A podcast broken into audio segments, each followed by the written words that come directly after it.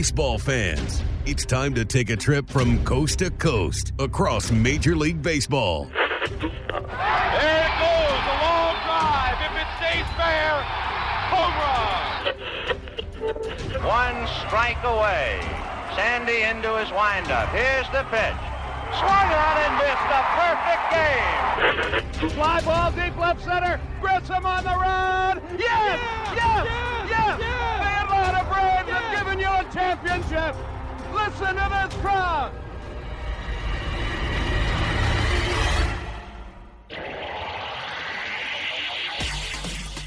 Braves and baseball talk straight from the diamond. Here's Grant McCauley. Hello again, and welcome to another episode of From the Diamond. As always, I'm Grant McCauley, and it's time for our weekly chat about what's going on with the Atlanta Braves. And as of not too long ago, we were talking about Braves postseason baseball. That magical run, though, came to an end, and they came up one win shy of a trip to the World Series, losing the NLCS in seven games to the LA Dodgers. So a lot to talk about from that series, a lot to talk about from October, and really a lot to talk about when it comes to the entire 2020 season and forecasting ahead to what the offseason is going to look like, and of course, what 2021 is going to look like as the Braves start making some offseason decisions in the not too distant future. But we'll get to all of that as we get started on this episode of From the Diamond. Before we get started, I want to remind you you can find From the Diamond on Apple Podcasts, Google Podcasts, Spotify, SoundCloud, and Stitcher. Leave those ratings and reviews, and please share the show with a friend if you'd be so kind. You can follow along on Twitter at From the Diamond underscore. You can find me at Grant McCauley, G R A N T M C A U L E Y. You can find the show on Instagram at From the Diamond. I am at Grant McCauley on Instagram as well. And you can find every episode of the show and so much more, especially when we start getting into hot stove discussions at FromTheDiamond.com. So let's jump into it here. We've got a lot of stuff to talk about from the 2020 Braves, not just in the postseason, the NLCS, of course, that did not go the Braves' way. And we've had a few days to, I guess, come to terms with it a bit, if you want to call it that. And as baseball always does, it moves forward. Of course, the World Series is happening this week as well. But a lot of different things about this 2020 Braves club I want to discuss. And to help me do that, I want to bring in Gabe Burns of the Atlanta Journal Constitution. You can follow his work on Twitter at Gabe Burns AJC. Gabe was out in Texas to follow the Braves' deep playoff run, was there for the National League Championship Series, in which Atlanta came up short in seven games against the LA Dodgers. So you are well traveled, Mr. Burns, but thank you for making some time and jumping on the show today.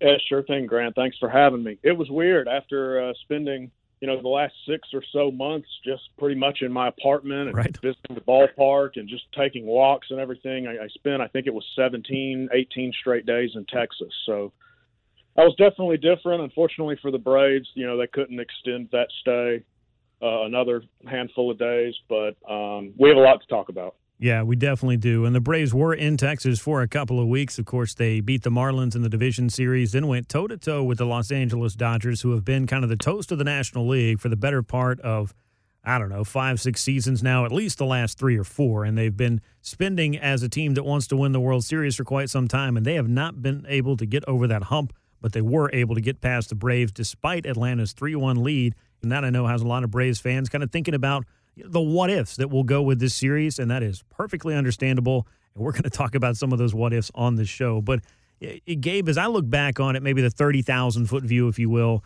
reaching the National League Championship Series was a great accomplishment for this year's Braves club.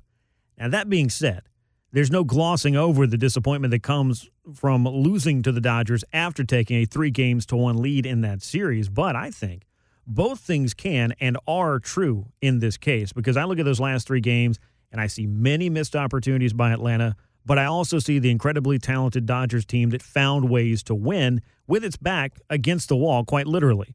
It's a bittersweet feeling, though, and I think for most Braves fans following this series, bittersweet would probably be the word that I would put to it.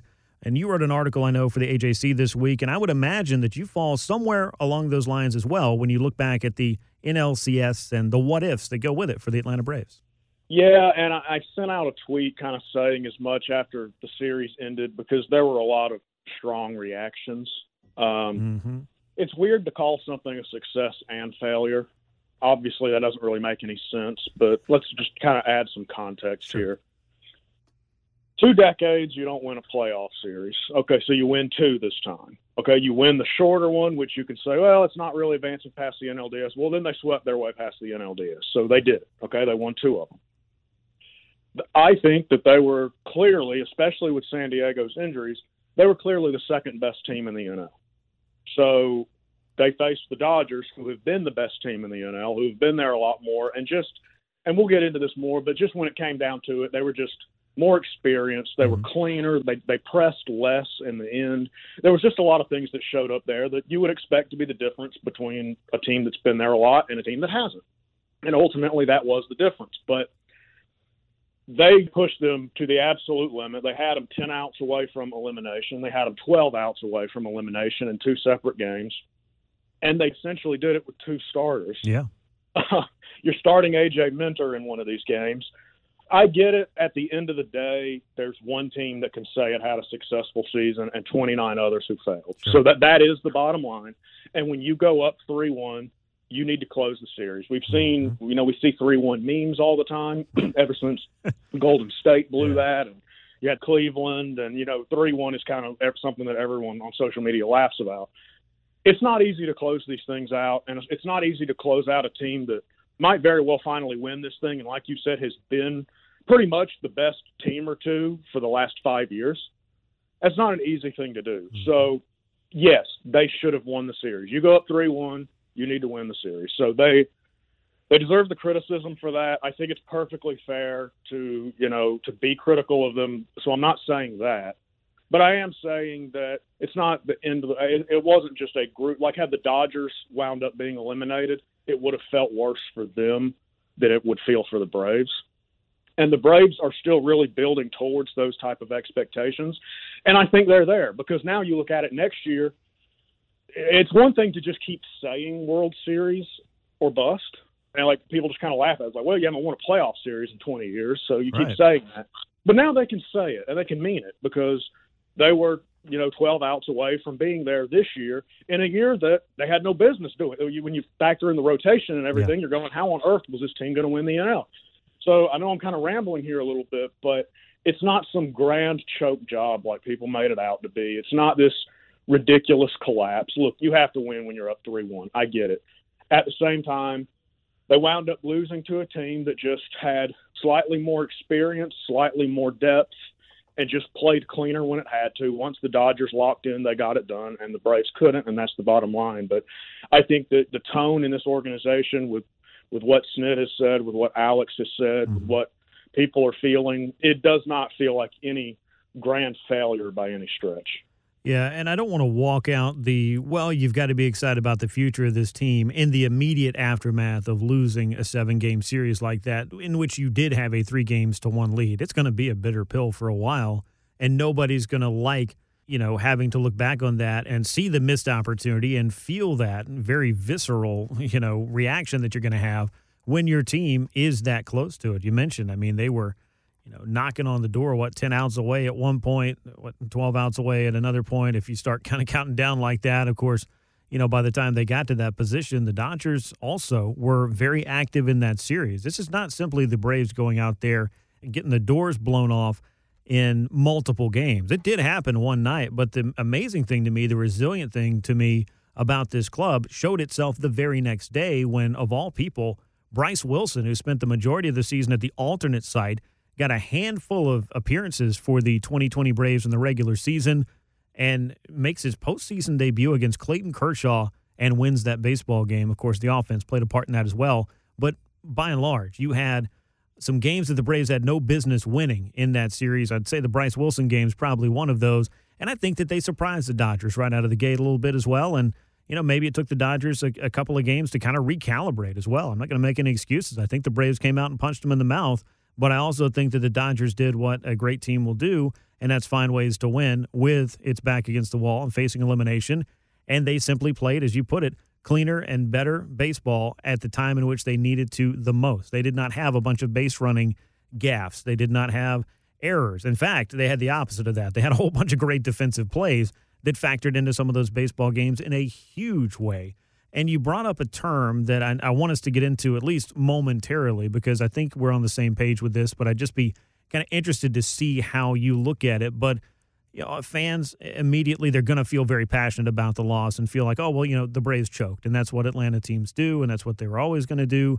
But I feel like that's kind of a disingenuous response in that the Braves were never really favored to run through this postseason and win the National League. In fact, if you look at it, experts kind of picked over them even in the wild card round against Cincinnati. There were even some questions in the division series against the Marlins, and seemingly no one was picking them to topple the mighty Dodgers in the NLCS. And Atlanta just they did some things that were unexpected, and the pitching would be high on my list. The Braves were vaulted through this October run by and large by some surprisingly good pitching. And sometimes your luck runs out. Sometimes you have taken it as far as you can take it. And the other club, you've got to give them credit for what they were able to do on the other side. So, my rambling question to you is this to me did not feel like simply a case of, well, an Atlanta team got on a big stage under the bright lights and they choked. I think that that is selling the 2020 Braves woefully short of what they accomplished in somewhat surprising fashion in some cases. Absolutely. And it's part of our kind of social media and meme culture now to Yeah. just throw around these same lazy terms with sports. And I don't think when you watch the series unfold, I don't think you could call it I don't don't think you could call it a choke job. That's did guys underperform? Yes. Mhm. There were instances where guys underperformed. The Dodgers had the same thing. That's sports. Not every single player on your team is going to be firing on all cylinders. The Dodgers missed their opportunities early too. I mean, if you think about it, even in Game Two, if AJ Pollock comes up with that hit, that game is tied. Yeah. You know, they can easily play that game too, the same way the Braves fans are Mhm. playing it. It's just a lot easier to play it when you lose. When you win, you don't care. That's the bottom line. Right. So you just move on. You don't think about it. You don't see any Dodgers fans today going, you know, that series could have been a lot different if Pollock had just come up with that hit in game two. Yeah. But nobody cares.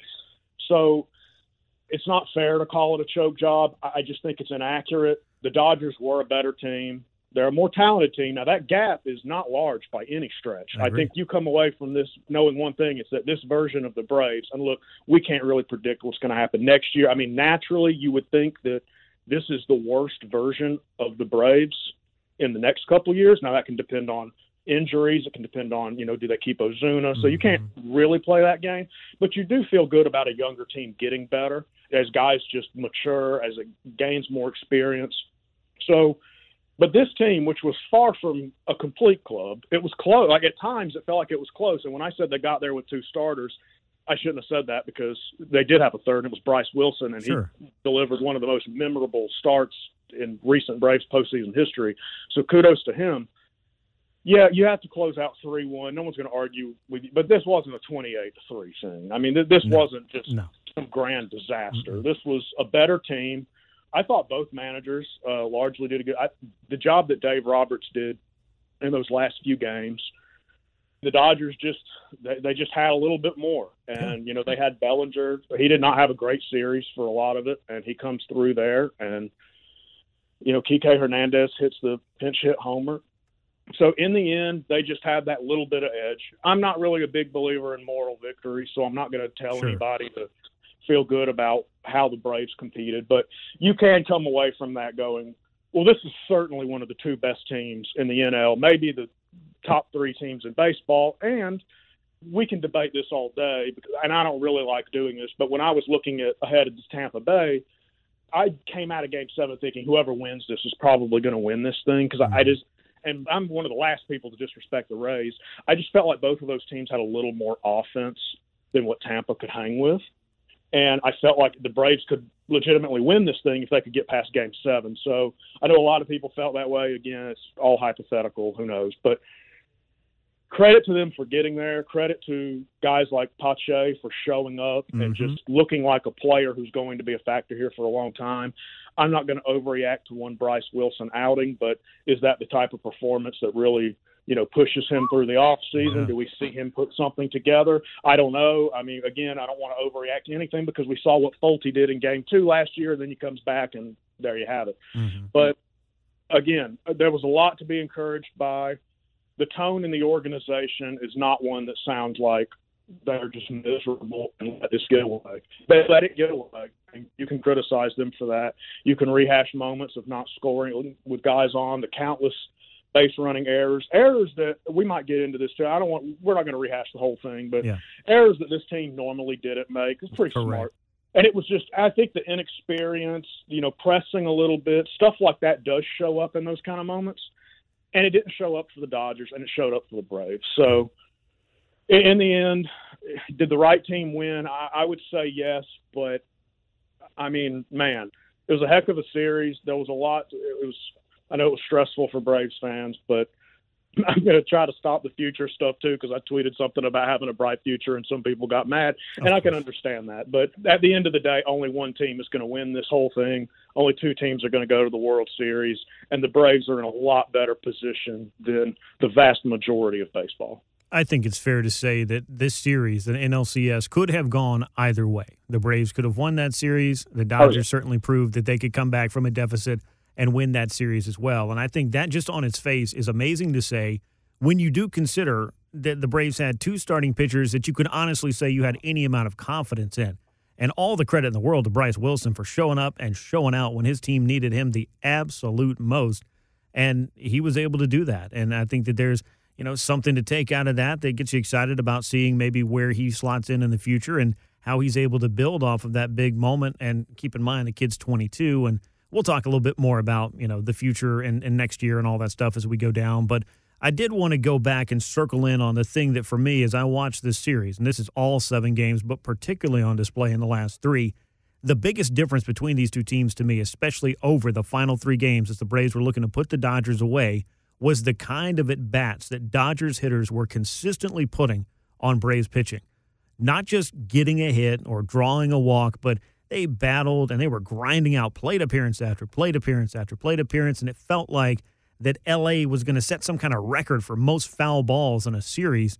It, it was incredible to watch, really, when you start to break down just how hard they made Braves pitchers work. And that approach to me was one of the major areas of difference between these two clubs you were watching it as closely or closer than I was. Did you see that same thing? Because it jumped off the page to me. It absolutely did. And when you're looking at a series where these two teams are this close, just these small things, you know, are really the difference. And I'm not saying that's a small thing, but in fact, that was probably It the adds most up, though. And you know, you can say, is that because a lot of these hitters are just more experienced? They're more comfortable. Some of these guys are just they don't strike out like the Braves do. I mean, that was going into this series. One of the biggest differences was the Dodgers struck out the fourth least out of all mm-hmm. teams, and the Braves were third at most in strikeouts, and that's a huge difference. And you could see it just in how the Dodgers handled their at bats against how the Braves would handle some of theirs. The Dodgers, to me, and even being there, it just seemed like a very loose team mm-hmm. like as soon as they really locked in, you could just kind of feel it and you could see it. You could see it in their at bats. You could see it in their like the Mookie reaction on that catch where he just unleashed. You yeah, know, yeah. You could just see it, and it just looked. The Braves kind of almost felt like a team that was really just. And I'm not knocking their mentality because I think they had a generally good mentality this whole time, but it felt like a little bit more of a tense team, a team that was, you know, just a little just. uh I don't even know what term I'm looking Maybe for they here, were just but they just played a little bit tighter, and it was more of in a subconscious way. I mean, it's not like you make the decision to go out there and be more rigid or more nervous or more this, that, or the other. It's you get in that moment, and the game affects you in different ways, and it may not be easy to read in body language either. I know we have a lot of body language experts on Twitter as well, but regardless, you know, these two teams were in very different places from an experience standpoint. It just to me, it just the differences between them in particular in ways that I could quantify was just an approach. And I think that kind of speaks to what you're talking about is you could see that the Dodgers, not that the Braves were, but they weren't going to give up at bats, they weren't going to give up innings, they weren't going to give up plays, they weren't going to concede runs. And those are the little things that I, I did local television in Atlanta for 11 Alive, and I was asked what my prediction for the series was. So I said Braves in seven, just like I did on the podcast last week. I was right about the seven games thing, wrong about the team, but I did say the club that plays the cleanest baseball and makes the fewest mistakes is the club that's going to win this series. And I do feel like that statement more than held its own through the seven game series. No doubt. They were cleaner and they were just they were more refined. It just looked like a team that they had look, they had more talent. They had more pitching, they had more rotation depth. But it just seemed like a team that was just more comfortable. And when they went down three one, they didn't press. They've Yeah. been here. They've done this. A, they've done this a lot. Okay, they've uh, they've done this more than anybody has going on right now. So they were very calm even after losing. I mean, you go down 0-2 and you come out and you know you crush like they did in that Mhm. game three. But then the next day, that team punches you back. Yeah. There were a lot of teams. Most teams probably lose that in five. Yeah. I mean, let's be like honestly, just the way that we kind of see history unfold with these series. For the Braves to come back and punch them like they did, but then for the Dodgers to wind up winning three in a row, and the Braves had only had one. It was a four-game losing streak this whole season, and for the Dodgers to come back and do what they did, and it really was the difference of just a great approach, a refined approach, just just clean play, some stars making star plays. Right, Bellinger hits mm-hmm. the winning homer. Mookie has two nice catches, uh, several nice defensive plays out there. You need your best players to perform, and theirs did. And you know, there's a reason that most people were picking him at the beginning of the year anyway. So the Braves will. Again, no one wants to hear about the future. I think they're going to be fine. I think you think that they're going to be fine. But this was uh, this was certainly you, you could see the differences between a team that has been there and a team that was still trying to find its way. I agree. And, and we can lay out some of the future stuff, and we're going to talk about it because the future for the Atlanta Braves begins as soon as they're eliminated. They have to start thinking about the winter, they have to start thinking about next spring, and they're going to have to turn the page rather quickly to next year, lest they dwell on this and it becomes a stumbling block for the club moving forward, which, of course, I don't think that it's going to. In the larger picture, and looking back on this series, I know it's a big disappointment for Braves fans. And I mentioned earlier, there's a lot of what ifs that go into this season. One of the big what ifs for me is if you had Mike Soroka, how much different would this be for the Braves? They didn't have him for the majority of the season. They lost him in what, the second week of the year in his third start. You just did not have that gun to rely on. And the starting rotation clearly had to search for answers throughout the season. And, you know, you gave Ian Anderson an opportunity. You gave Kyle Wright. Even Bryce Wilson ended up getting one. And I don't think that that was part of the plan when the playoffs started, but you kind of had to come up with a plan. I won't say on the fly, but you didn't have a lot of time to put it together because one of the other what ifs that you think about in the playoff format for this year was there were no off days. So the Braves did not have the opportunity to reset their rotation. Neither did the Dodgers. Everybody's working against it. But in a normal year, you would have felt a little bit different if there were those off days and you weren't worried about pushing Max Fried on three days rest or throwing him on normal rest, and then what that would have meant for you know just how you might have played out that series. Now, would it change the outcome of it? I don't know. That's not really fair to say, and there's really no way that we'll ever know that. The circumstances are what they are, and you have to adapt to those, and you have to overcome them. In the case of any club that went to the playoffs this year, and the Dodgers simply did, I think, a better job of overcoming the challenges thrown at them. And like you said, their mentality, they were truly taking it game to game. They did not worry about winning game seven until they got to game seven. And I think that's the difference in the approach of a club like the Dodgers and probably 28, 29 other teams in Major League Baseball. There's not too many teams that can do that. You don't see clubs coming back from 3 1 routinely year over year over year. That's part of the disappointment for the Braves. But a very worthy foe, and that's as far as I'm going to go with putting the Dodgers over. I mean, they'll figure it out in the World Series, or Tampa Bay might figure it out in the World Series. But to beat the LA Dodgers in a playoff series, I think means an awful lot. And the Braves came very close to doing so, and they'll hopefully use that as motivation moving forward. Uh, Gabe, I did something on Twitter that I was kind of hesitant to do, but I felt like let me just go ahead and put it out there, and maybe this will help folks to have a therapeutic discussion about where this series and the disappointment of losing this NLCS falls in the pantheon of Braves losses in October, because there have been quite a few of those. And I called this my Braves misery index. And I did it because I've experienced, I think, as a fan and as working in baseball, just about every kind of October disappointment possible in the past three decades. Now, Gabe, you let everyone know how old you are in the most recent episode of From the Diamond at 26 years old. Now, I'm not going to out myself on here, but I have been around the sun a few more times. And to me, this loss and this disappointment barely cracked my top 10 when I went back and looked at Braves October losses.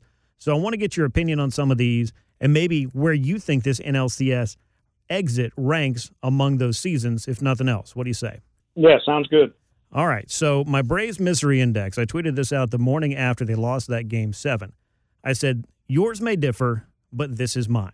And it all starts with the 1996 World Series. For fans who may be younger, or unfortunately fans who may have lived through it and forgotten, They go up 2 0 against the Yankees in their first October encounter, end up losing that series in six games.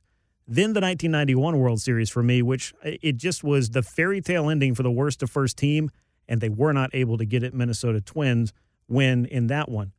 Then the 1992 World Series, in which, hey, well, they lost the World Series the year before. Hopefully they can beat the Blue Jays. They got back there. Sid Bream slide was what got him there. You just felt like you were riding that high, and then they lost the 1992 World Series. So that's a top three for me. Three of their five trips to the World Series, and of course, another one will come up on this list I think that's pretty much where you got to start, isn't it? A World Series disappointment. No doubt. I mean, obviously, I was I was too young to remember that. I didn't see it, but having been a you know from Georgia and being a Georgia resident my whole life, and you know growing up a you know a huge Braves fan, and obviously that's one of the ones you always hear about, right? Uh, with this team, you know, fortunately, unlike most teams, there was a lot, especially being born in the early '90s, there was a lot you could hear about of well, when they you know they won the division this year, they won the division that year. They Every you know they year. won the Series this year, and then of course you always heard about '95 because it was the one year that they finally finished it. Mm-hmm. And then you would also hear about well '96. You know, some people would say the '96 team was better. I obviously can't say. I have no clue because I didn't watch it, but. so I'm not going to opine on the mid '90s Braves when Sure. I was three, but so yeah, that's the one you always hear about that they let slip away, and that you know obviously they didn't. You know they could have been repeat champs, and instead they wound up not winning another one. So yeah, I mean, especially when you consider how the 2000s have gone, Yeah. uh, certainly that that one is is definitely number one. I think it has to be. I know a lot of people kind of said, well, no, 91 was more important because if they'd won, it would have been the true worst to first. But I still look back on 1991 as my favorite Braves baseball season ever. I I mean, in 95, obviously, it speaks for itself. I mean, seeing them win the World Series meant an awful lot and should mean the most. But for whatever reason, there's a little bit more magic that was sprinkled on that 91 season because they came from literally nowhere, last place in the cellar, perennial losers, and get all the way to game seven of the World Series and nearly win the darn thing. I mean, it was moment after moment after moment, just being a winning team again for the first time uh, in a long time, nearly a decade, really, and overcoming what they did and doing it so quickly was an exciting time for Braves fans. And I think that carried over into 92 as well. And so I got 96 World Series, 91 World Series, 92 World Series. Then I've got a couple of NLCSs that were worse, far worse, in my opinion, than the 2021. 1993 NLCS. Of course, the Braves had gotten Fred McGriff at the trade deadline. They went 54 and 17 down the stretch when they got him to win the division over another 100 win team and the Giants. And they got to sit at home and watch. But the Braves ran out of gas against the Philadelphia Phillies club that eventually lost on Joe Carter's home run in 93. But I felt like the Braves were the better team. But I talked to a, a friend of mine that works at the Braves Radio Network and Mark Lemke, who said, look, maybe we were out of gas because it was so hard to catch and pass the Giants and win the division that by the time we got to the NLCS, there just wasn't a lot left there. But uh, that one to me was number four. Number five is the 97 NLCS. That would be against the Marlins. That would be the famous Livan Hernandez or Eric Gregg game, if you prefer. That was all mixed into that. I felt like the Braves were really on their way to another World Series appearance there, you know, redeeming themselves from the 96 World Series, and it all got stopped by the Marlins, who ended up winning the whole thing. Then I've got the 99 World Series. For me, anytime you go to the World Series and lose, it's a big deal. And they did get swept by the Yankees that year, but I don't think we knew at that time that that was really the end of an era, both for the 90s Braves because it closed out that decade, but also the last trip the Braves have made to the World Series. So that's got to be pretty high up there. 2005 NLDS in Houston, losing in, I believe, game four in 18 innings. Not a fun way to go.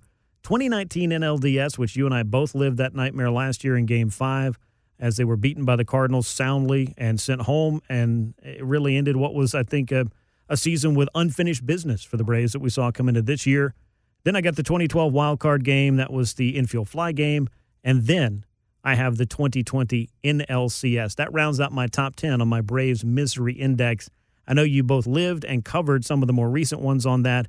Uh, how do you feel like that list rounded out, if you can, you know, rank a proper misery index, as it were, of Braves losses? Yeah, I mean, it sounds about right.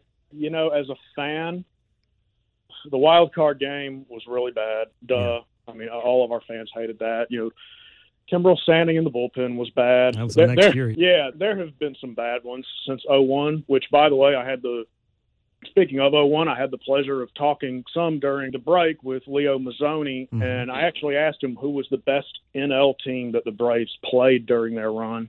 And he actually said it was the 01 Diamondbacks. So I'm just going to throw that in there. He, he thought that team was the best team they faced. But uh, the last time that they had won a playoff series before this year.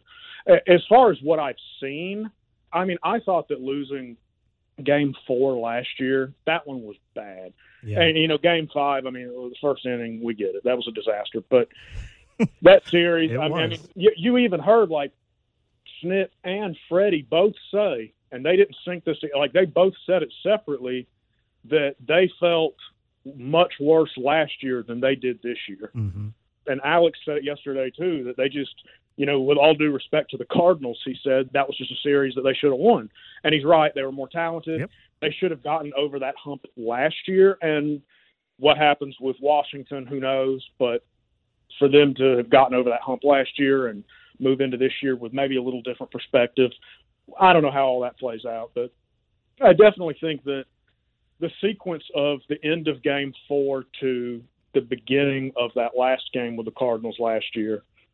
Uh, that was that was brutal. Yeah, it was deflating at the very least, and it ended up being just a, as bad a game five as you can possibly have in a division series, and one of the worst losses in a single game for the Braves, just purely for the way that it occurred in such a lopsided fashion. But overall, when I looked at these, and of course I'm ranking them by series, so some of these series hold some more heartbreak than others.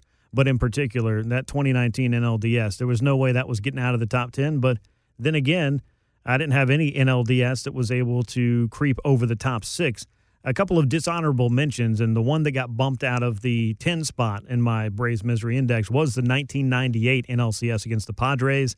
I, that felt like a huge missed opportunity for those Braves teams. I think the 98 team was better than the 99 team that did go to the World Series, beat the Mets, and uh, then lost to the Yankees in just four games. And then you mentioned it 2013 NLDS against the Dodgers. That was the, famous Craig Kimbrel in the bullpen, uh, basically to end that series. And then 2011, a lot of fans brought this up. Braves didn't make the playoffs in 2011, so you might be wondering why that would be on the list.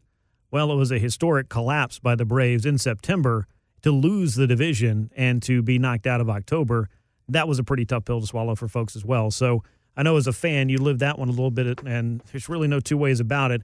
Not making the playoffs is pretty disappointing, but when I thought about my misery index, I really wasn't thinking about regular season defeats, even if there were a whole bunch of them that just kept you out of October. Yeah, that's actually a good point. I, did, I didn't even think about that. I would rank that pretty highly. Um, yeah, a lot of folks do. that one was definitely bad. That was, man, uh, yeah. I'd have to go back and rethink it now. if- Now that now that I Yeah. think about the regular season, but yeah, that one definitely. If you're talking about misery, that that one is definitely up there. Yeah, not a good feeling. That was the first year after Bobby Cox had retired. I know 2010, folks brought that one up, losing the NLDS to the Giants, and in Bobby's last hurrah was difficult for folks. And then you follow that right up with with not even getting into the playoffs the next year because you blow a huge lead in the division. Would have been, I think, a historic division lead that evaporated were it not for the Red Sox simultaneously the same year blowing the AL East by losing it in even grander fashion than the Braves did. So, be that as it may, my Braves misery index, as I said, yours may vary, but for me, you know, as disappointing as the 2020 team was, I don't leave this, and I'm glad you brought up the way that other members of the team looked at it, but I don't leave this series feeling completely defeated and deflated by everything that just didn't happen for the Braves this year. It doesn't take away the sting of losing, and it doesn't automatically make it okay or guarantee that they're going to win in the future. But when put against some of the other defeats and the ways that have happened and has happened even recently as a year ago, it does seem like the Braves took a step forward this year. And I think that you have to, in all seriousness, you know, hyperbole aside, you have to look at this year as some progress for the Atlanta Braves. If for nothing else, then they figured out how to win in October again. And I think that's pretty huge. Uh, Gabe, a couple of good housekeeping items from this series before we talk a little bit about what's ahead for Atlanta. A couple of players in particular. Freddie Freeman had the kind of postseason I think many people were questioning if he was even able to have, particularly showing up in the NLCS in a big way. Um, he was really, I think, ridden pretty hard last year. He was hurt. A lot of folks were just disappointed for a variety of reasons in last year's series, and Freddie Freeman seemed to be right in the middle of all of that.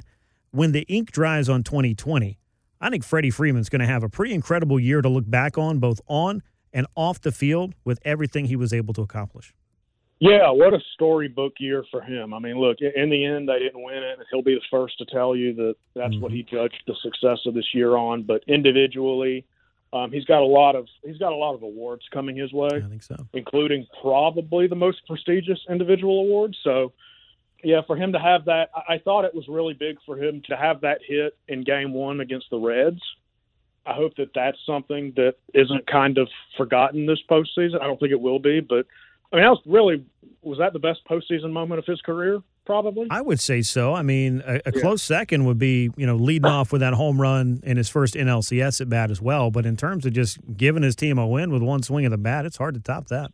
Yeah, yeah, it was definitely one of those two moments for him. Yeah, I mean, great year for him. I think people should view him differently, and I don't.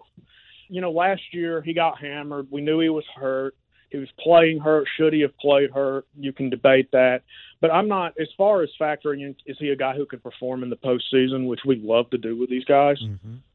And, you know, it's not really, I'm not going to hold last year against him. And you could argue you could because he was still playing. I understand that, but I don't really think that that's totally, it's just not the full part of the story. So, right. Yeah, huge year for him, and I know he's disappointed at the outcome, and that they should have gotten it done. And you know what? Just one one last thing, really, about the the series in general, not necessarily just Freddie, but this is the type of series that, and you kind of said this as you were wrapping it up. This is the kind of series that you can look back on as that's kind of the year that we got over the hump and really started building towards. You know, if they come and win the championship next year, yeah, they're probably going to reference the pain they felt last week, right? No doubt. Yeah, or even the year after. If they come next year and the Dodgers beat them again, then they could say, you know, two years. Or it's the type of thing that if this team doesn't get back to a game seven to go to the World Series in the next five years, this one's going to age poorly in time. You know what I mean? Yeah, it can definitely. go either way. Definitely. So right now we're kind of talking about it like no one's that upset. But when you, in five years, if they haven't made the World Series, they might look back at this as more painful than. Sure than necessarily how people are viewing it now. That's a little off subject from Freddie, but I did want to squeeze that in there. But just from Freddie's standpoint, huge year, a lot to look forward to, and I think if the Braves are smart, they're going to go ahead and lock him down this winter, and it'll cap what's what's been a year that you know it's been tough for everybody, but from Freddie, from a performance standpoint, since he overcame COVID, uh, has mm-hmm. definitely gone up for him. Yeah, I was definitely going to throw that in there. I mean, overcoming his bout with COVID and just for Freddie, as you mentioned, the MVP caliber year he put up, for my money, he's the MVP of the National League, and hopefully he gets the award that verifies that right after the World Series. But I know Freddie would like to still be playing. I think he had a pretty good shot at being NLCS MVP, perhaps, as well, had the Braves been able to prevail over the Dodgers. But regardless, I think that not only is this a, a year in which the Braves kind of got over the hump a little bit in October, but also for Freddie, it had to feel good to be a vital part of winning baseball games in October because it has not come easy in the first decade of his career. Now, another gentleman who is just starting a run through his career is Ronald Acuna Jr., who was rather quiet this postseason, especially the final games of the Marlins series and then, of course, the NLCS. Just not the usual Ronald Acuna that we've become accustomed to, starting off the game with a bang, coming up with big hits, hitting tape measure home runs it really wasn't there. And I think that the wrist was a constant source of pain for him, but he played through that pain. And for me, and this goes back to Freddie as well, I like that kind of mindset for players because you're never 100% throughout the entirety of a Major League Baseball season, especially as you get to the end. You're going to have aches and pains. Now, Freddie's required some offseason surgery and was a lot worse than maybe even he let on, but regardless, Ronald was out there. He wanted to be out there, and he did some things here and there that just reminded you of what a special player he is. Even if it was just drawing a walk, stealing a base, scoring a run, going first to third, going first to home, whatever it may be. Still, some of those things were, I think, shown by Ronald in the NLCS. But we heard from Alex Anthopoulos this week, and no excuses from Acuna, no excuses for Acuna. But I think getting some rest will literally be what the doctor ordered for Ronald Acuna Jr. And unfortunately, it's just starting a week before he wanted it. Yeah, he, he was clearly not 100%.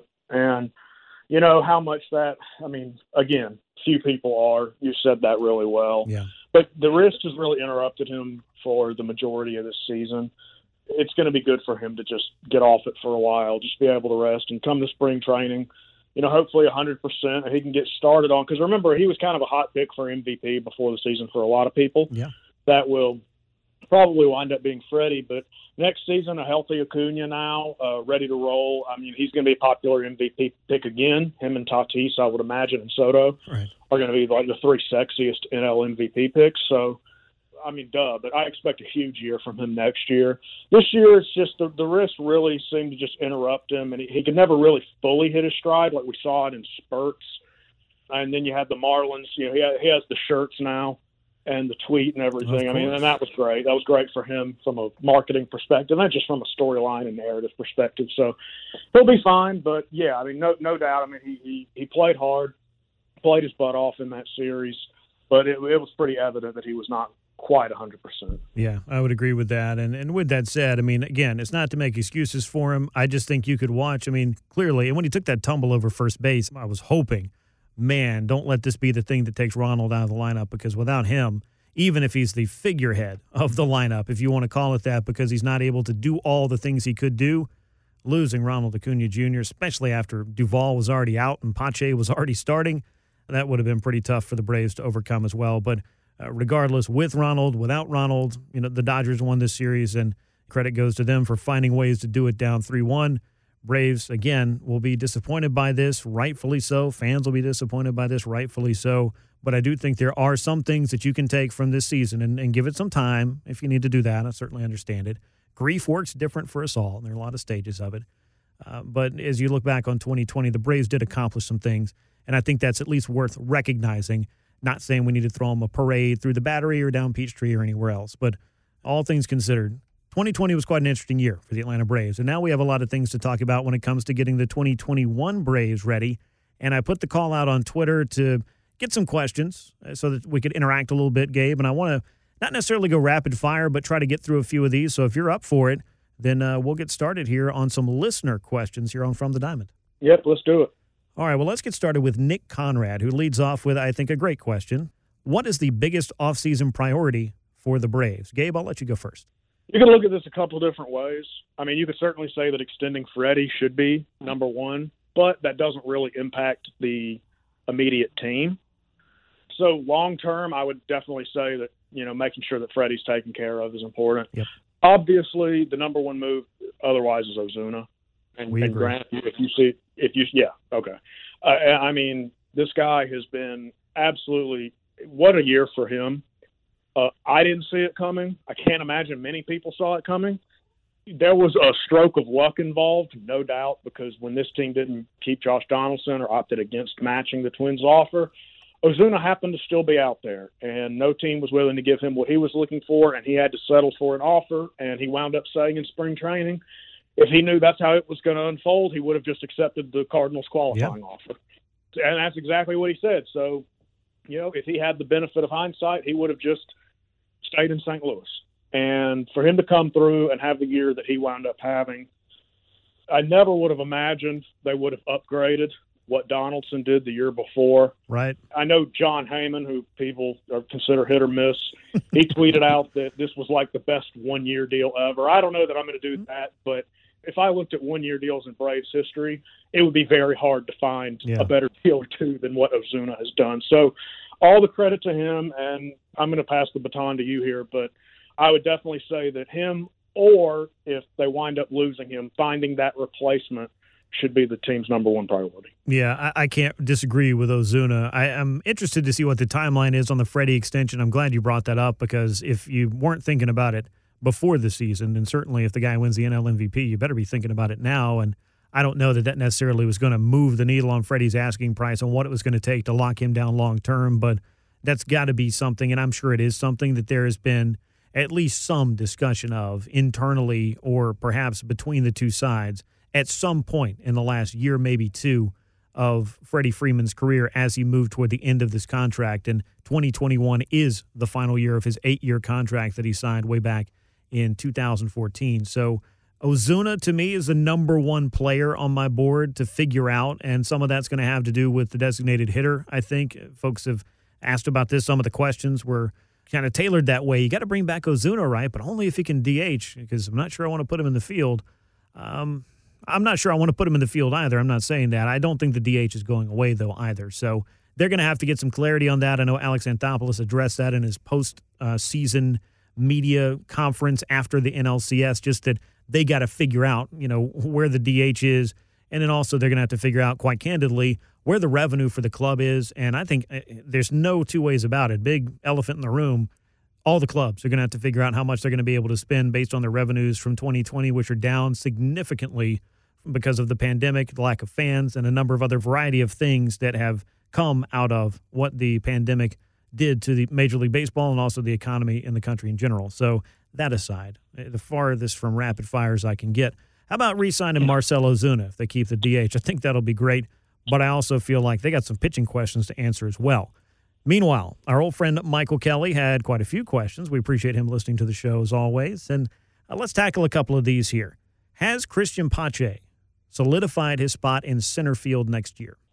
Well, first of all, Michael, uh, thanks for listening. I'm a huge fan of yours. Absolutely. I, yeah, I think so. I, I think you've seen enough. It's crazy. Like we only saw what four plate appearances from him in the regular season. Right. Is that right? Mm-hmm. So, thereabouts.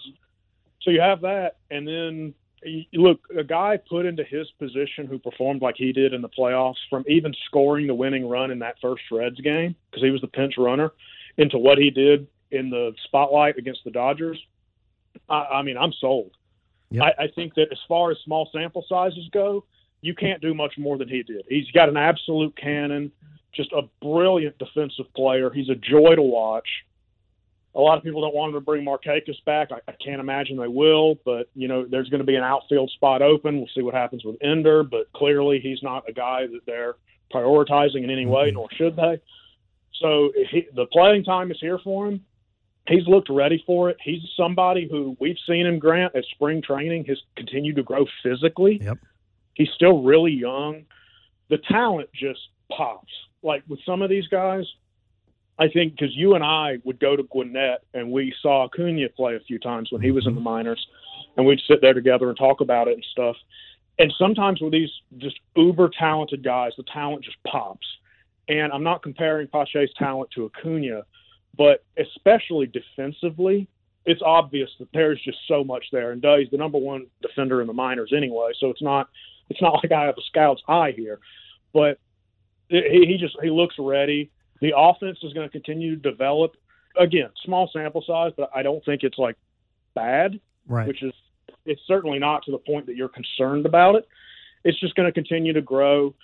You know, I hate doing these like really high comparisons, um, and I also hate the easy comparisons. Mhm. But the Andruw Jones thing, how can you not see it? No you know what I mean? No doubt. It's evident. It's there. It's his friend. It's his mentor. Mhm. Manning center field for the Braves. It's just it's a natural comp. It just feels right. It looks right. And I mean, how? I mean, good for the Braves that they're in the position that they have a guy like that who's, you know, obviously to have Acuna and Ozzy. This team's already loaded with young talent, but to have a guy like that to plug in the center field for potentially a decade plus, really just an embarrassment of riches for this team. Most certainly is. Uh, and I would co sign on that. I think he's your opening day center fielder. Christian Pache should be out there. I think if there were any questions or reservations at this point, he's already had his, I don't want to say coming out party, but he certainly had uh, his open tryout, if you want to call it that, in the National League Championship Series. You put him in there in the biggest games that the franchise has played in two decades.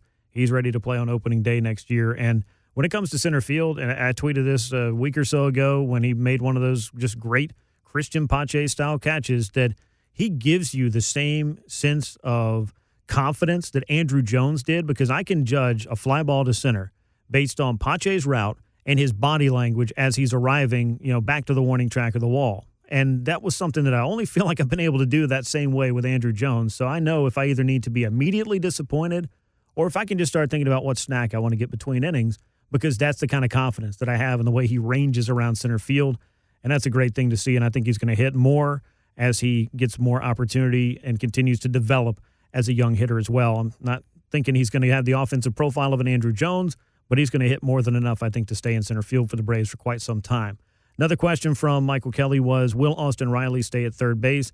I know we saw him in the outfield a little bit. I know the Braves could reassess what they want to do with the hot corner going into free agency or exploring trades or otherwise. I think Austin Riley is going to be there opening day at third base for the Braves. How about you? Yeah, absolutely. I think it's a matter of they're going to open up with him. Mm-hmm. They're going to give him this full season because again, we're talking about a 60 game season sample size here, and then plus the playoffs. They're going to go ahead and open it up with him. If things go slowly, if if it doesn't click for him over the next normal season, then I think that we can kind of maybe talk about, given yeah. where this team is trying to win a title, we'll talk about it. But for right now, I, I don't see any reason why he wouldn't be the guy. Uh, he's made strides.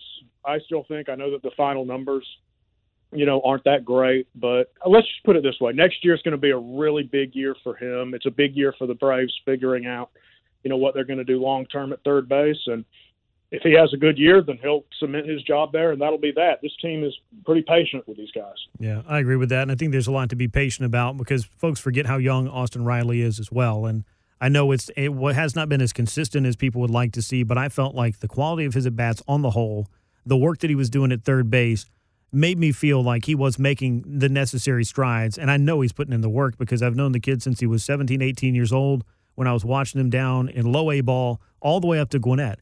This kid has put in the work every single winter and every single season to become a better defensive third baseman and to figure out the things he needed to do to adjust at the plate but it is hard to become a consistent major league hitter. And I think that he's trending in the right direction. I'll say that. So I think Austin Riley's there on opening day at third base for the Braves in 2021. Uh, last one from Michael, then we'll kind of transition into some of these other ones. And I think this is a very good question and one that I think the answer should be yes to this question. Spoiler alert. Will Mark Melancon return to the Braves? He is a free agent this winter as well. Gabe, I think he comes back. Where do you fall on the Braves closer Mark Melancon returning to Atlanta in 2021 and beyond? So is going to be the number one storyline. That's going to be what's going to get all the focus. But this team's bullpen is is going to be interesting to watch too. And they have a lot of guys in house.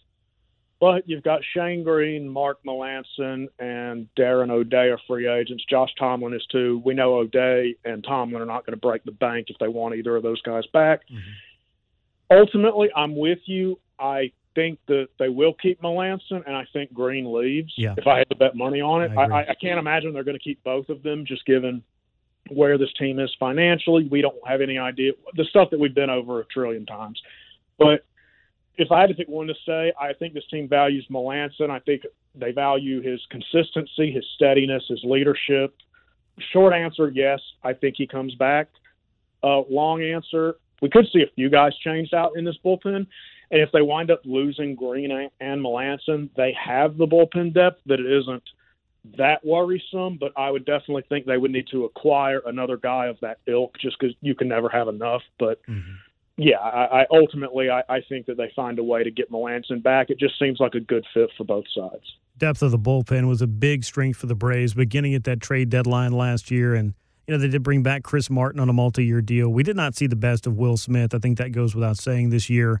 It's a shame that you know some of his worst outings came against the LA Dodgers as well in the NLCS because it appeared, at least in the first couple of rounds of the playoffs, particularly against Miami, that Will Smith had really found his really great slider and the velocity had ticked up a couple of miles an hour, maybe just some adrenaline from the postseason or what have you. But I think it's it's pretty obvious that Will Smith was signed to pitch big innings late in games for the Braves and having Mark Melancon there as a 1A, 1B scenario, however you want to rank the two of them, was a great thing for the Atlanta Braves. It just we didn't get to see it come together in a short season the way that ideally it would have if we had not dealt with all of the things that were thrown at us in 2020. Be that as it may, Marcell Ozuna, as long as we're talking about him, Michael asked about him. Also, Aiden was asking if the Braves are to re-sign Marcell Ozuna, what do you think the contract details would look like?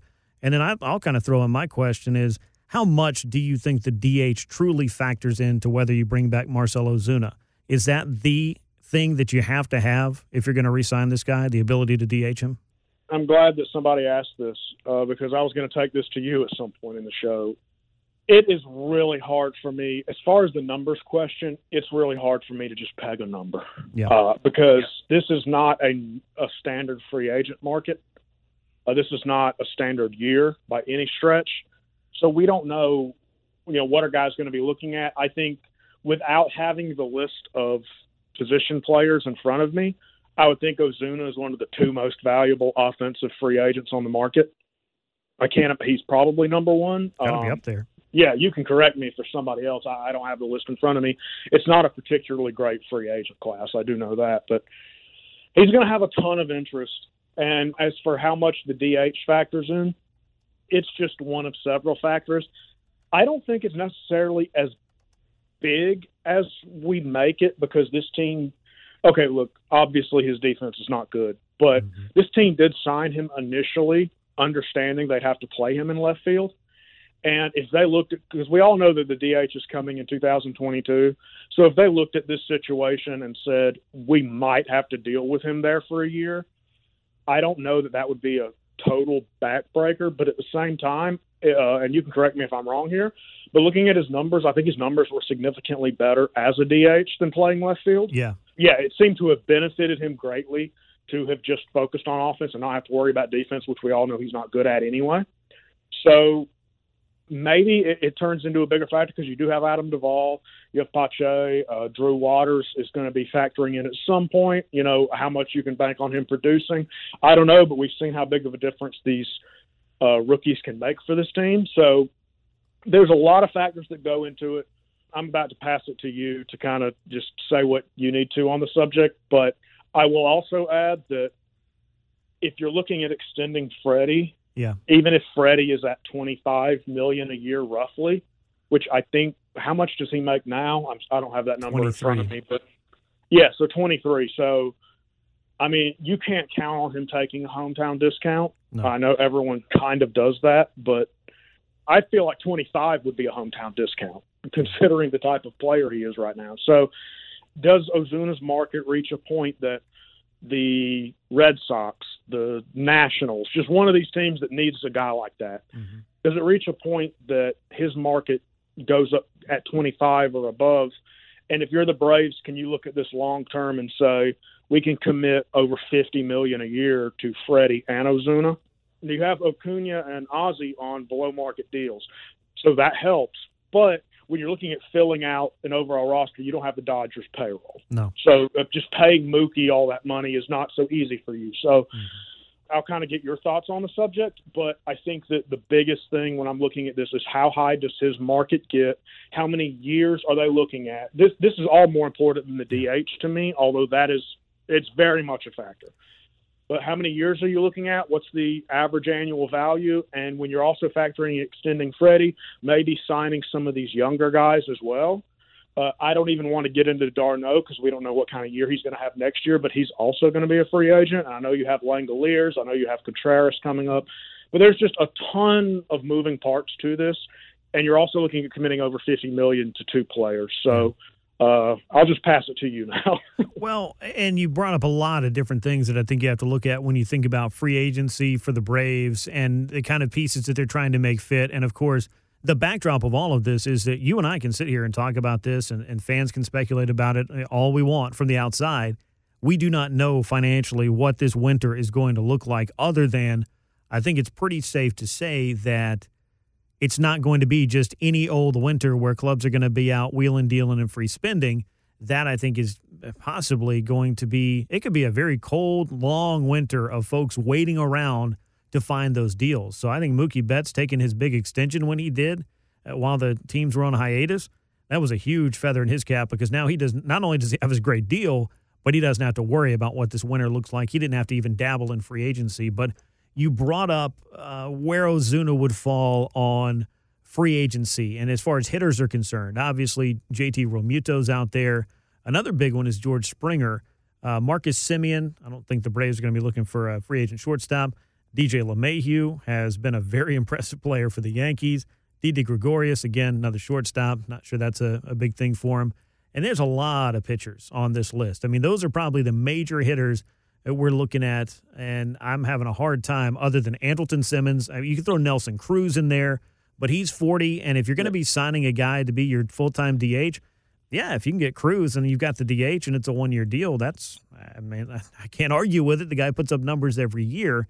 Uh, then you kind of drop down into Joc Pederson, Michael Brantley. If you're looking for an outfielder, Justin Turner's could be a free agent as well. You've got Tommy La Stella. And then there's a bunch of guys that have either vesting options that I would have to see how these all uh, factor and uh, team options, mutual options, what have you, including Anthony Rizzo. We know the Braves aren't going to be signing another first baseman.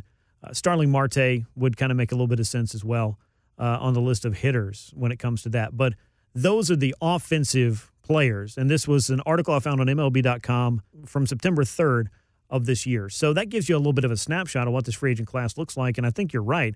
This is not the deepest free agent class in the history of all free agent classes. There's an awful lot of pitching. So maybe the Braves are going to be looking at a couple of acquisitions possibly there in particular. And we'll talk about this, how they could maybe fortify their rotation.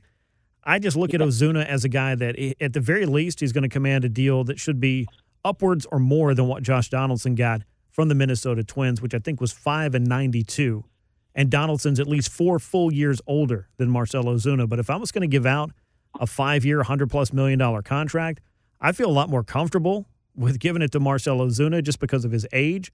But with the Freddie extension, with the possibility of pursuing free agent pitchers, including perhaps Trevor Bauer, again, that's going to be the big money deal for starting pitching in the winter of 2020. Just not sure where the whole thing's going to fall. So there's a lot of moving parts there but I think you do have to have a DH rule in place if you're going to spend really big on Marcell Ozuna. Otherwise, you might just want to start kind of reassessing the other options. As great as he was for him, his strength was being able to plug him into the middle of the lineup and we'll just watch him click with Freddie and with Ronald and with Ozzie Albies and the other guys. Yeah, I think when you read off that list, it should be a very nice winter for Ozuna and Springer. Yeah to put it lightly. Those are clear top two guys. Assuming I'm, uh, Miami, I believe, has a team option on Marte that they're going to pick up. Sure. So I mean, he would have been kind of a sneaky guy to be like, yeah, this this would make a lot of sense. But those two guys, I would assume that the Astros will try to find a way to get something done with Springer because it uh, there's been some talk and rumors about Correa and they might wind up losing him, so maybe they wind up paying Springer instead. You're not going to be able to pay everybody there, but and there's obviously some questions with him too. But From Ozuna's standpoint, I, I mean he's positioned to be the best free agent hitter this offseason. Uh, there's several teams who could go after him, even though we don't know the financial landscape of everything. He's going to have a lot of suitors. And I'm with you. It, it's tough to just with with the uncertainty of the DH. We know it's coming in 2022. We think, but nothing is certain. And when you're paying a guy like that, this team has capable defenders. Yeah. You know, Adam Duvall had a nice year. It's really just how you want to allocate your resources. And when you're talking about paying a guy like Ozuna to do one thing, that much money, Alex answered a question about Ozuna yesterday. And he, you know, he played coy about it as he always does. He dropped the same line he did with Donaldson about mm-hmm. wanting to bring him back. And I'm sure that the Braves would love to have Ozuna back, but yeah. there's a lot of factors to it that might not make that possible. And to be honest with you, Grant, and I would love your take on this too, I would probably bet against them keeping him. Um, mm-hmm. Just because of all the different factors at play, I just have a hard time saying confidently that they would get this done. Now, I think they should, but I also thought that they should try to get something done with Donaldson. I would not have done the deal that the Twins did for I agree. him. Right. Uh, yeah, and this year did not go great for that deal. No. And we'll we'll see in time how that unfolds. So I do think they were right there and maybe Ozuna winds up getting a similar deal, and we come away from it saying, I don't feel comfortable doing that. Just considering, considering the people you're going to have to pay, considering it's very important for them to get something figured out with the DH before free agency starts. I think yeah. that's in the best interest of everybody. But there's just a lot at play here, and again, I, I would like your thoughts on this. But right now, just given what's at hand, I do not feel confident saying that Ozuna will be back. Well, I can't really disagree with that. I would feel like this should at this point be a destination that he's sold on. You know, we were talking about it earlier where, well, all things considered, would have stayed in St. Louis if I'd known it was going to play out the way it did in free agency this winter. I don't blame him for saying that at all. But then he went out and lived this season in a Braves uniform, and I think he liked it quite a bit. But when you talk about a one dimensional player and a club that, eh, for the Braves, especially eh, any of the National League clubs, you're not really accustomed to spending just on a DH just yet. So it may not really make the list the same way that it does for AL clubs year in and year out who are already thinking about filling that spot.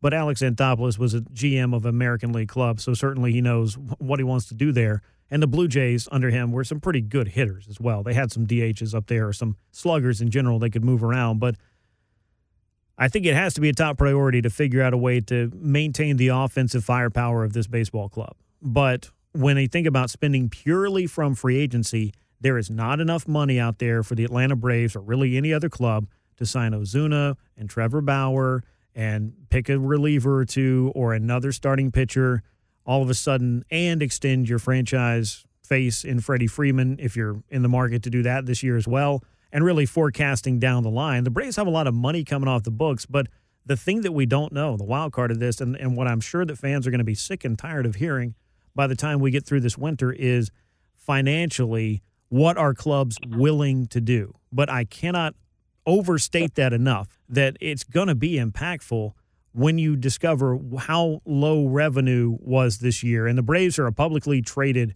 are owned by a publicly traded company. So they disclose more information than the average club ever will. But as we're seeing layoffs from different clubs around Major League Baseball of front office staff, support staff, you know, team employees, you have to know that the forecast ain't great when it comes to how big of a dent in revenue 2020 truly was for all of these baseball teams. So to go out and think, all right, time to break out the checkbook and watch all these guys sign, again, it may be a really long winter of waiting to figure out either who's going to blink or what clubs are even going to go out there and make an attempt to spend with the confidence or putting their faith in, hey, we're going to be back to somewhat normal attendance and normal conditions, and we're going to start making that money back next year. So we're just going to go ahead and invest in it.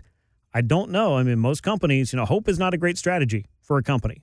And from a business standpoint, as much as I hate to say it, and as much as fans will hate to hear it, these clubs are businesses and they are going to make business decisions that are going to go far and away beyond what we would like to see on the field. We're already used to it to a certain extent, but Gabe, I really feel like it's going to be so different in 2020, unlike anything we've ever seen. Yeah, and it's if there's a team that's willing to go ahead and spend, that team is going to be rewarded. I think so. Because I know that uh, if you're listening to this podcast, you're probably a pretty heavy baseball consumer, so you've seen a lot about a record number of non-tenders this offseason. Mm-hmm. That feels inevitable. And, you know, a guy like, let's take Mike Foltynewicz, for example. So a lot of Braves fans roll their eyes at Folty, and that's he's kind of stale here. But for another team, he's an appealing project player, right? Right. He's a guy who has some talent, who throws hard, who, you know, if we can get him and see what we can do with him, I mean, the way that the Braves fans say that about a lot of players. Other fans are going to be saying that about their team. Like, oh, we can get a hold of Folty. Let's see what happens.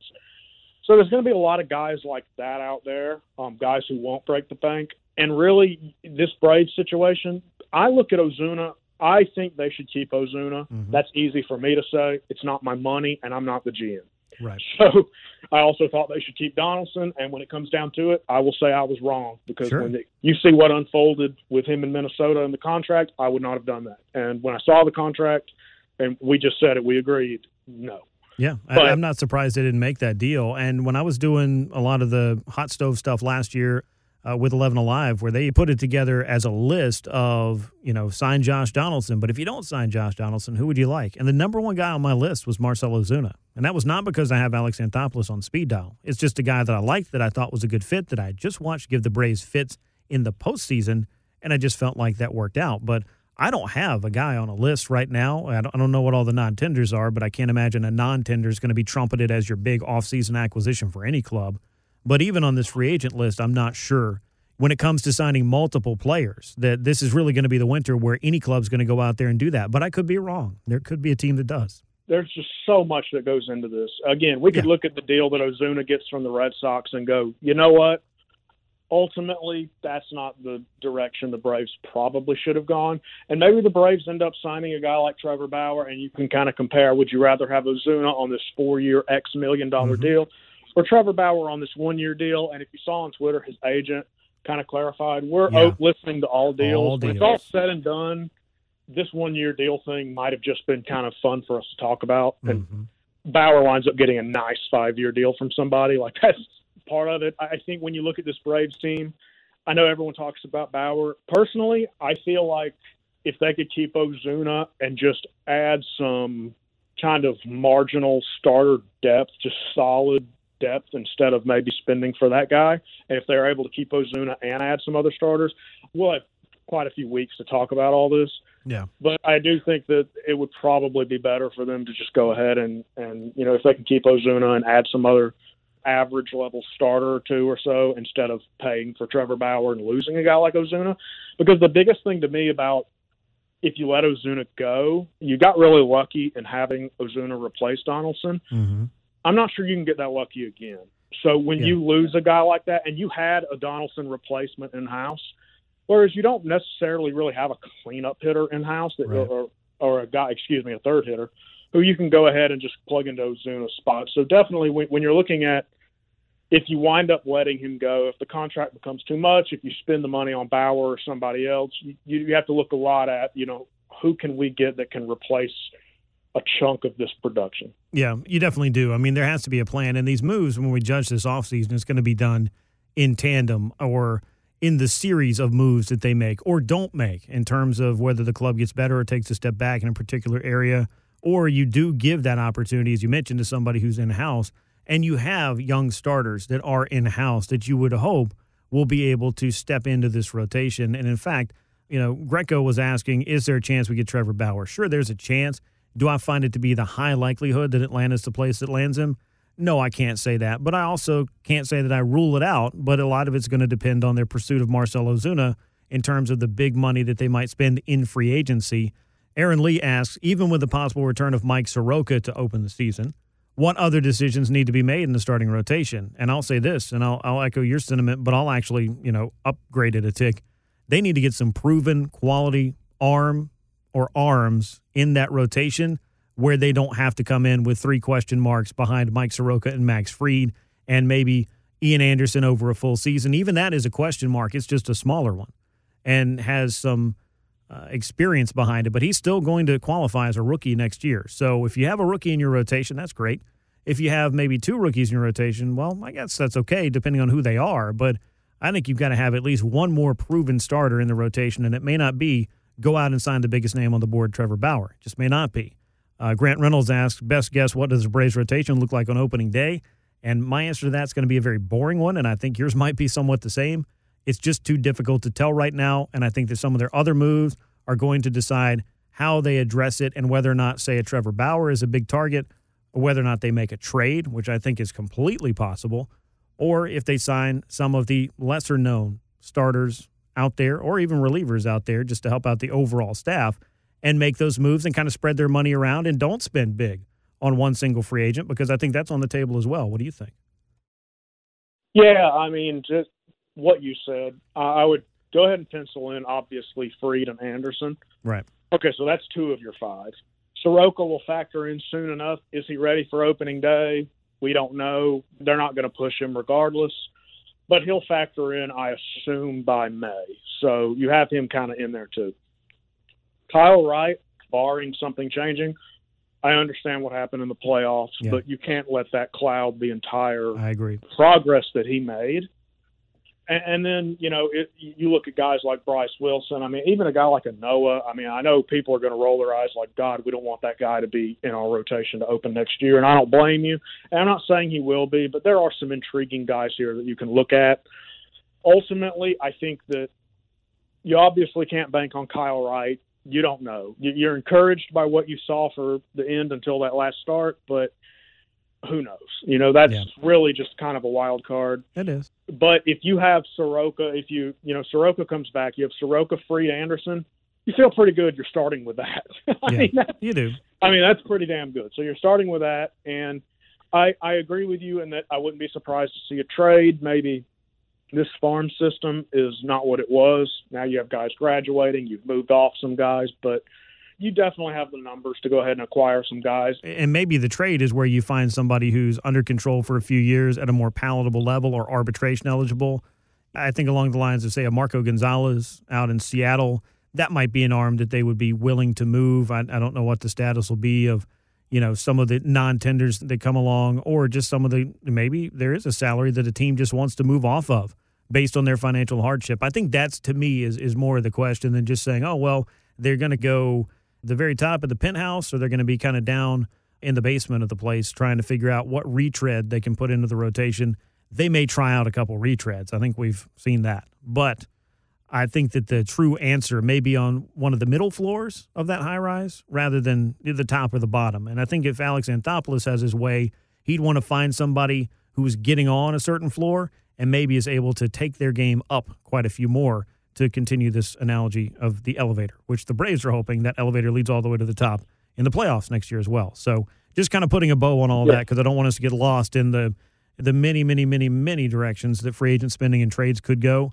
Uh, a couple of other ones. We'll just go real quick on this. Robbie Prince wanted to know Do you think the Braves will go with Drew Waters in left field, or will they go with Adam Duvall or pursue some other option in the outfield? Of course, I think that hinges on Marcell Ozuna as well when it comes to the DH and how that might fit in. But uh, I know Michael McKenna was asking, Is Duvall still under contract? And yes, they still have arbitration control over him as well for 2021. What do you think about Drew Waters, though? Is he a guy that we can count on seeing in 2021 at some time, or do you think we could see him sooner than later? I think we'll see him sooner than later. Uh, he's a talented guy. I know that people are kind of all over the board with with kind of projections on what he can become, but yeah. And you know, you're talking about too when we talk about trades, and he's kind of he's expendable to an extent. Um, if you're talking about getting one of these kind of better guys, they get a lot of calls on him this off season, right? Yeah. So he's an interesting guy. Definitely, uh, he could factor in the left field thing. Is it it's depends on Marcell Ozuna? Mm-hmm. Yeah, it's it's completely wide open. But if if it's a matter of is he going to start, you know, opening day? No, I don't think so. But assuming that he's still with this organization, and I ultimately I think he will be, he'll be a guy who eventually factors in, and we'll see because again, there was a lot with guys like Ian Anderson, Pache, Austin Riley. These guys have come up and they've produced immediately, and they've made a difference for this team. So that's not to say every prospect can do that, but Drew Waters could be a guy who ultimately factors in, and I, I think now he's the number one guy that Braves fans are going to be really curious about seeing. Yeah, and with Cristian Pache graduating from Atlanta's top prospect list, presumably next year completely, as he you know becomes Atlanta's regular center fielder, I think, then position player wise, your number one prospect becomes Drew Waters on that side, and, and you can go through the list of, of what's in there in terms of what the actual top 25 looks like, that kind of thing. But we'll save that for another time. But Drew Waters is going to be at or near the top of the Braves prospect list next year and at the top of the list of assets that other teams will be calling about if there are to be some trades that happen this winter. And I think there could be, but that doesn't necessarily mean that he'll be the guy that's heading out of town. Either way, let's wrap things up. Taylor Wishman asked us quite a few questions. Uh, we'll go with this one because some of the others kind of overlapped. But how do you see the catcher situation working out next year? Two vets under contract, two rookies that deserve a shot. Do you see any chance at least one of those four gets sent somewhere else? Well, that was the question, but the answer to this is actually the guy under contract for next year from a veteran's perspective is Travis d'Arnaud. He has signed a two year deal. Tyler Flowers, a free agent, and then I'm assuming we're talking about, I guess, Alex Jackson and William Contreras, though maybe you can throw Shea Langeliers in there, but I'd be surprised. Uh, regardless, I think William Contreras has shown enough that I would be comfortable moving into next year with Travis d'Arnaud and William Contreras as the Braves catchers. Where do you weigh in on that, and how do you think that's going to play? Yeah, I think that's it. Honestly, I'd be kind of surprised if they went another direction. It just seems to make yeah. the most sense. You let d'Arnaud do kind of the heavy lifting, and you have the young guy behind him. And we saw Contreras just a little bit, but yeah. I, I was impressed. Again, super small sample size, mm-hmm.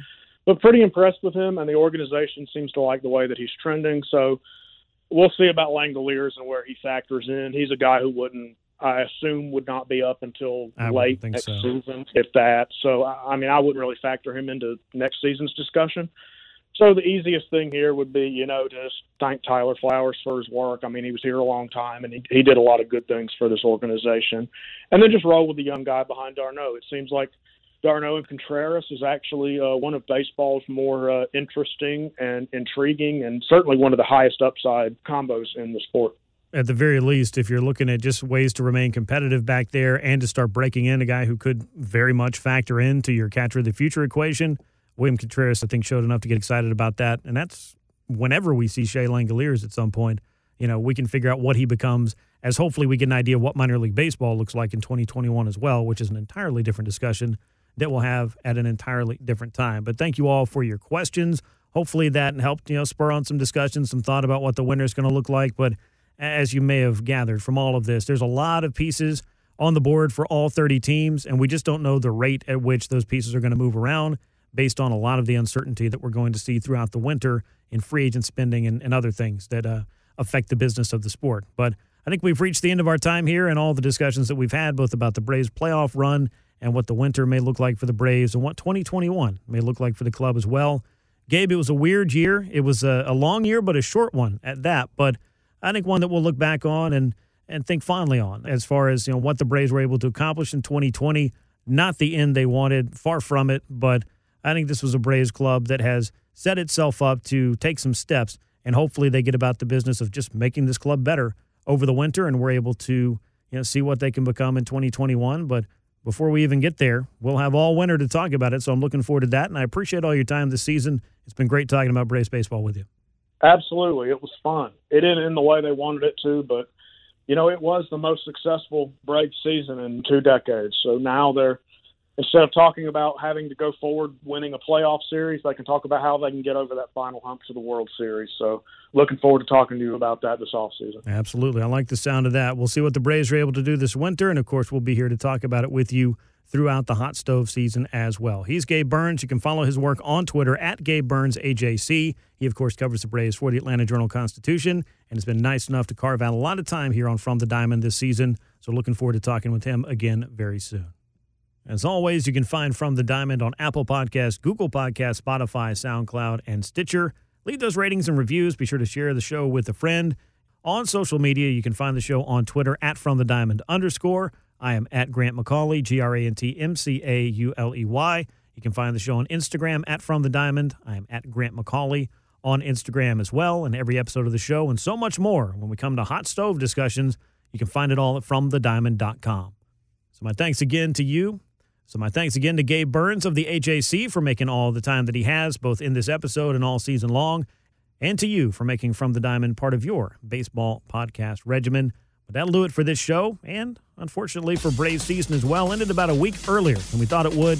But we'll have plenty of hot stove coverage and discussion for you as the weeks roll on and we put a bow on the year 2020 as well and start looking ahead to the future and the next season of Braves baseball. But thank you again for making time to listen to the show. For Gabe Burns, I'm Grant McAuley. We will catch you next time. So long, everyone.